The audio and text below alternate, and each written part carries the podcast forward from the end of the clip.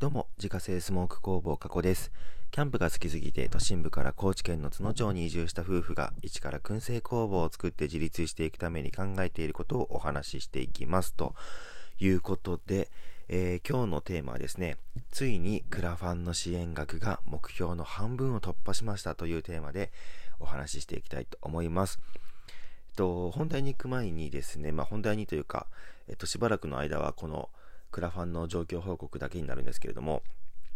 えー、本題に行く前にですね、僕が実施しているクラファンについてご報告させてください。自家製スモーク工房過去ではですね、えー、燻製工房の一角を店舗として改装するためのクラウドファンディングにチャレンジしております。自分のためにっていうのはね、もちろんそうなんですけれども、それ以上にこの場所にいろんな人が集まってきて、そこから新しい面白いことが生まれていく場所であってほしいっていうことと、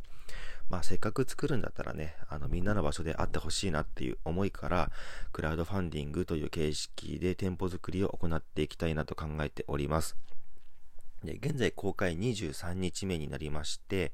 支援者数が51名、で支援総額が57万円となっておりまして、まあ、えっと、正式にはですね、昨日、えー、目標の100万に対してですね、えー、50万円という形で、えー、目標の半分突破したんですけれども、また今日になってね、ちょっとあの、一気にポンと、えー、支援が、えー、増えたというか、本当にね、あの、ありがたい限りでございます。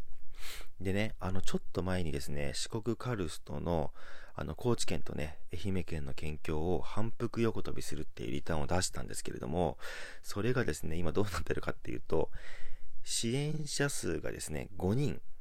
いらっしゃるんですね。支援者数5人に対して、支援数がですね、22になってるんですね。ちょっとね、1人当たりのね、回数がちょっとバグっている感じなんですけれども、で、支援、支援数1に対して、反復横跳びを3回するっていう風にね、あの、しておりますので、まあ、すでに今の時点でですね、僕は反復横跳びを66回することが、えー、決まっております。まあね、あの、せっかくやるんだったら100回はね、超えたいなと思っていますので、皆さんガンガンね、あの、反復横跳びさせる件、あの、入れていただけて、入れていただければと思っているんですけれども、で、ちなみにですね、あの、もちろん不正するつもりは全くないんですけれども、不正がないようにね、実際に反復横跳びを行うときは、インスタのライブ配信をね、しようかなと思っておりますので、まあ、そのあたりも楽しみにしていただけたらなと思っております。もちろんね、あの、お手伝いいただける方とか、あと現地で野獣馬したい方とかですね、もちろん大歓迎ですので、もしご都合が合えば遊びに来てください。まあ、まだ日程はね、決まってないんですけれども、決定したらまたラジオの方でご報告させていただきます。何はともあれですね、えー、本当に支援してくださった方、で、周りへシェアしてくださっている方ですね、もう本当にありがとうございます。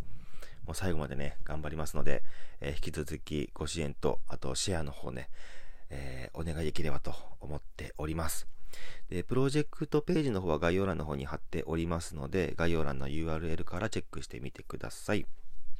ということでですね、えー、普段だったらここから本題に入るんですけれども、ちょっとしばらくの間ですね、ラジオの収録環境が整わなくって、ちょっとしっかりとね、あの収録の方に臨めないので、まあ、少しの期間ですね、あの、クラファンのご報告だけさせていただいて、えー、放送の方は終わりにしたいなと思っております。